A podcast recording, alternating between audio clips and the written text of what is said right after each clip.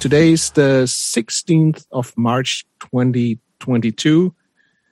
And this is like the Ukraine special number 7 from the otherwise German Und dann kam Punk podcast. We're doing a couple of specials, as Ukraine special says, about since the war started on 24th of February, 2022. We paused our usual program, which is usually in German. It's usually about just two of us talking to one person about their lives connected to punk and hardcore. This is the second ever episode we're doing in English. And today we're talking to Roman, who was, maybe still is, whatever, an active part of the hardcore punk scene in Ukraine. He played in bands like Clearsight and SIKE. And right now I'm talking to him because I'm doing this alone today. I'm talking to him. He's in the west of Ukraine right now, close to the Polish border, where he stays on the countryside. And I want to know how life has changed for him since the war started in Ukraine. Hey, Roman, how are you right now? Hi, everyone. Thanks for having me. I'm relatively fine, as much as it's possible nowadays, because I'm in the safest area of Ukraine. I moved here with my family. I lived here for a while before, and I always dreamt about moving back here, and we finally did so only 6 days before the war started. So we've been in this Galicia region already when it's all started. And after a few days living there in the tallest building on the 9th top floor of that building, listening to sirens, and we decided to take our family further to the mountain village area and closer to the Polish border, because we didn't know what's going on, what's going to happen next. So that at least my wife and our 4-month-old daughter could be safe crossing the border. But now, as everything is relatively quiet in this area, where we live in this countryside house in mountains and monitoring the situation, so thinking what's next. Yeah. I'm also volunteering for the local community, for those in need, because lots and lots of people from all over Ukraine moved to this safer area. Can you tell us what did you do before? I mean, you moved there, right? Luckily, before the war started. Mm-hmm. What did you do before? How did you make money and stuff like that? And is that still what you did before is possibly not possible right now, right? Let's see. I've been a producer, a video producer, for over 12 years. And now I'm a COO in a video production in Kyiv. Mm-hmm. It would be possible to do my job remotely. But now we can't shoot anything, but we're doing editing, motion graphics, and stuff like that. That is still happening right now? It is happening, but mostly for to help the Ukrainian people now. Right. In these circumstances, it's showing what's going on, doing some motivational videos for just for the well-being of the people, and for the nations, and volunteering and things like that. But now I don't work much lately, but more focused into this volunteering initiatives. Can you maybe just guide us? Is there like something like a typical day for you in the last 2 weeks, and how does it look like? Yeah, it consists a lot of raw countryside life. Like I don't know the English word, but preparing firewood. Yeah. You're pretty much in the middle of nowhere, right? Yeah. Like bringing hot water from this thing that gets it from under the ground. I don't even know the names of those. Like that, right?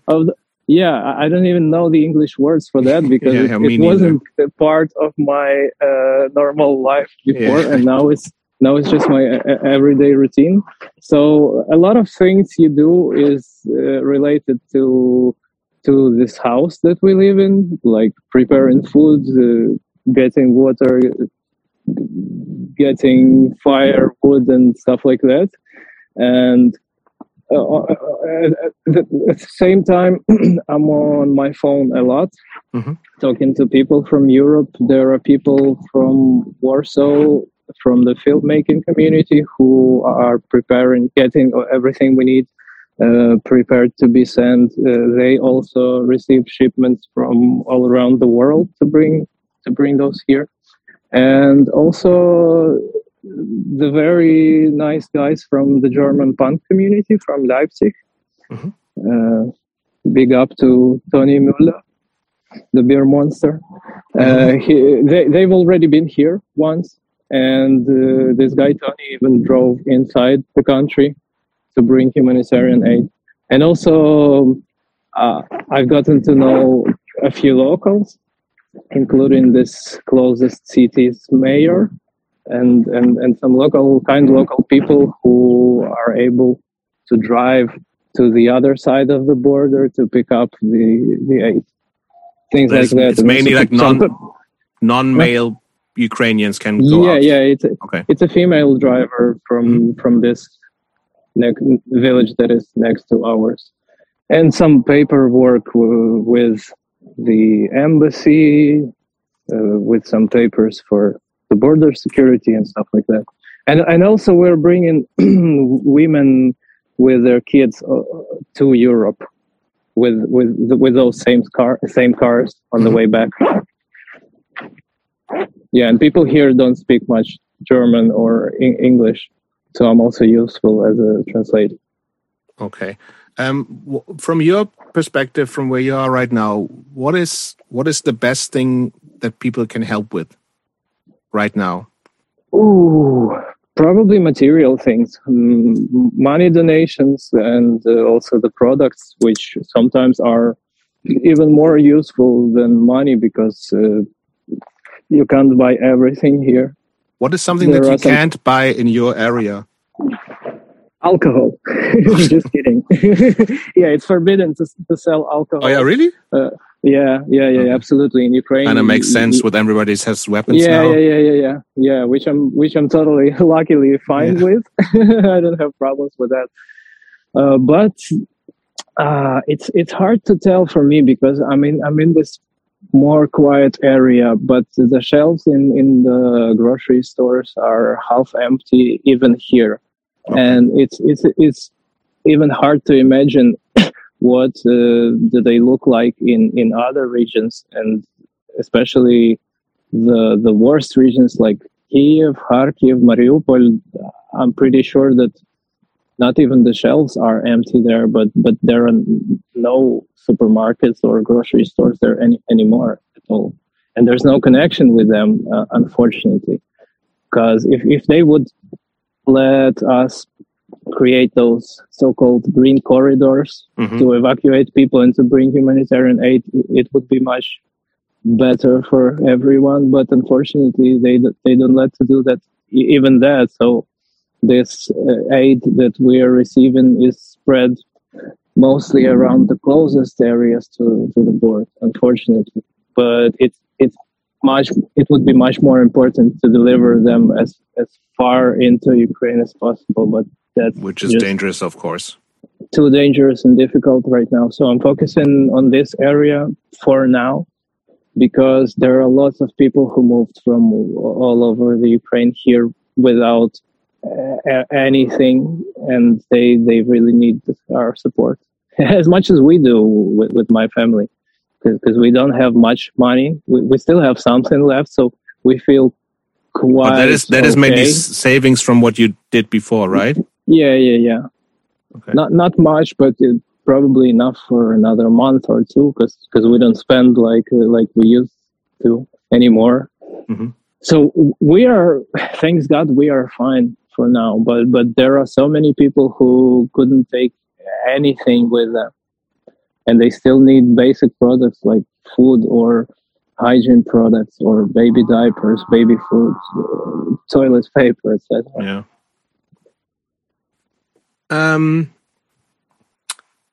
So you're still with your family, and you said you're married. Just for the record, you're like 33, right? 33 in 2 months. My daughter is 4 months old. Just turned 4 months the day before yesterday. Mm-hmm. And also, my wife's mom lives with us for now. We lived.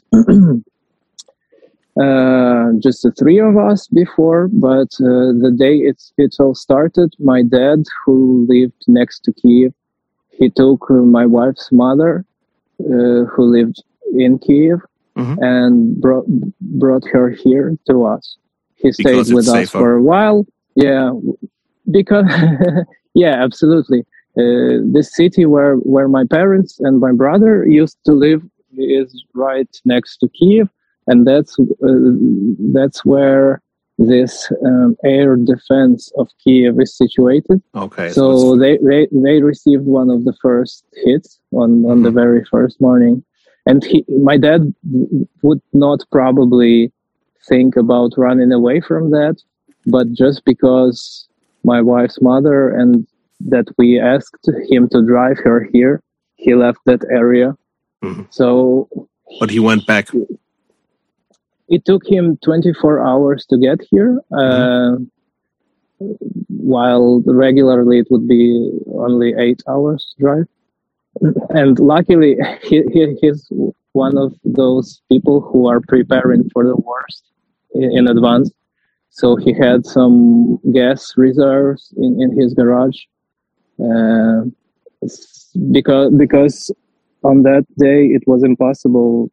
People waited in line to get out of Kyiv. People waited in line to the gas stations for the whole day just to turn back and try again. Isn't it also limited? I think it is right now. Okay. I think it is right now. I'm not a driver myself, unfortunately, but yeah.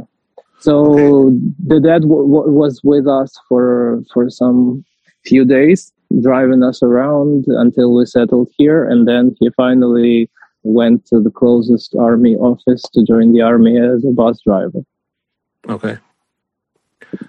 Since this is mainly going to be listened to by other people that are somehow involved with the hardcore scene, and I guess for most of us, including you, and war was never an option.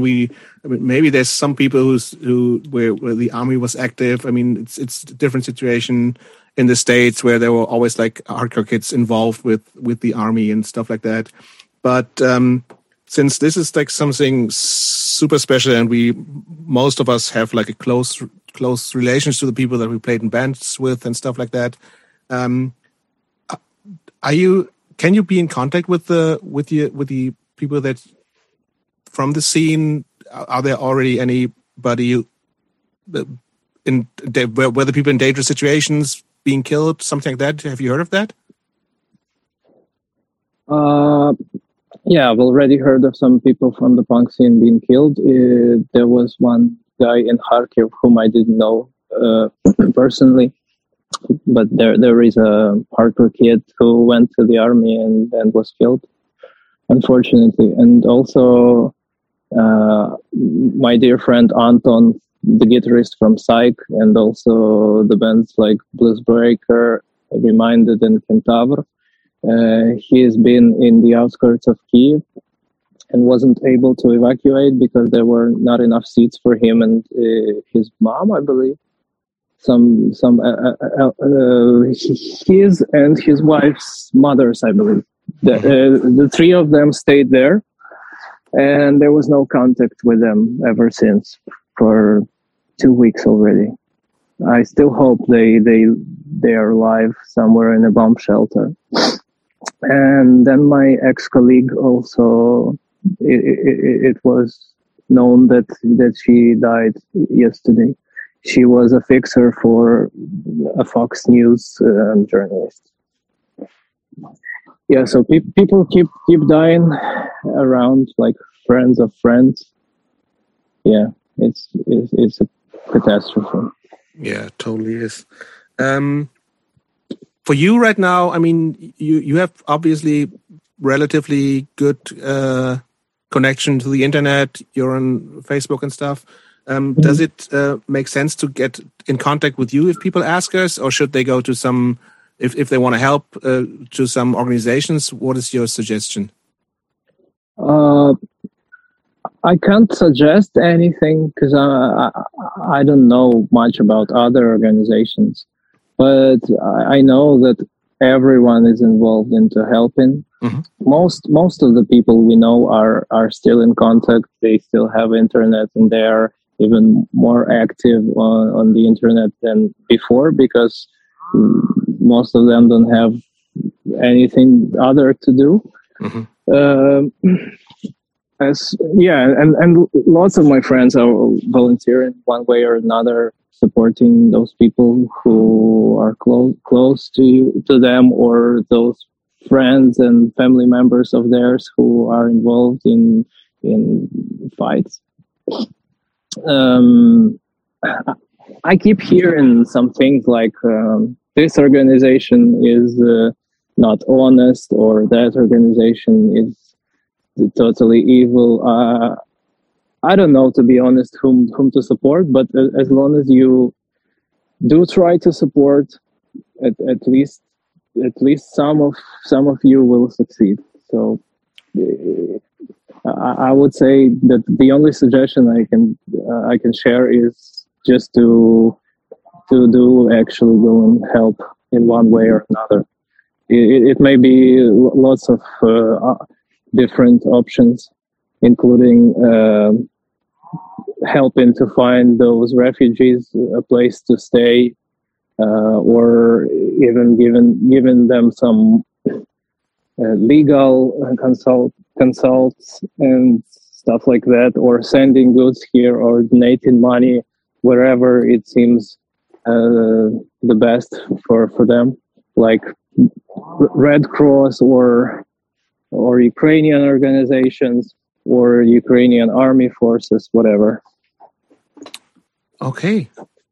Roman, thank you for that short insight, and I'm hoping that everything is going to be fine for you and your family, and things will somehow come to an end sometime, mm-hmm. which is hard to predict at the moment. I mean, there's we're all keeping our fingers crossed and hoping that there will be not as many losses as we all maybe think they're going to be. And mm-hmm. Thank you for your insight, and keep up the good work and stay safe. Thank you.